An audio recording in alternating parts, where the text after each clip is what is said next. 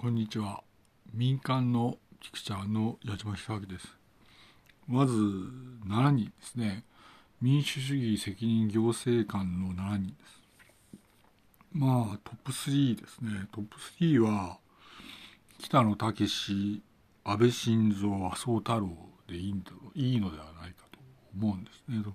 トップ3は北野武安倍晋三麻生太郎でいいんだろう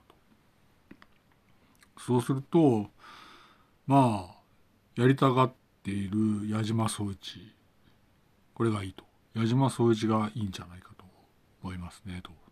さらに女性で福島瑞穂。いいのではないかと思います。あと2人なんですがまあ出てくるかなと。ただいわゆる三強であるのは間違いなく北野武安倍晋三麻生太郎。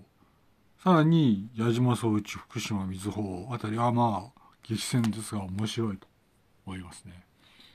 矢島ひらピクチャーでした。失礼いたします。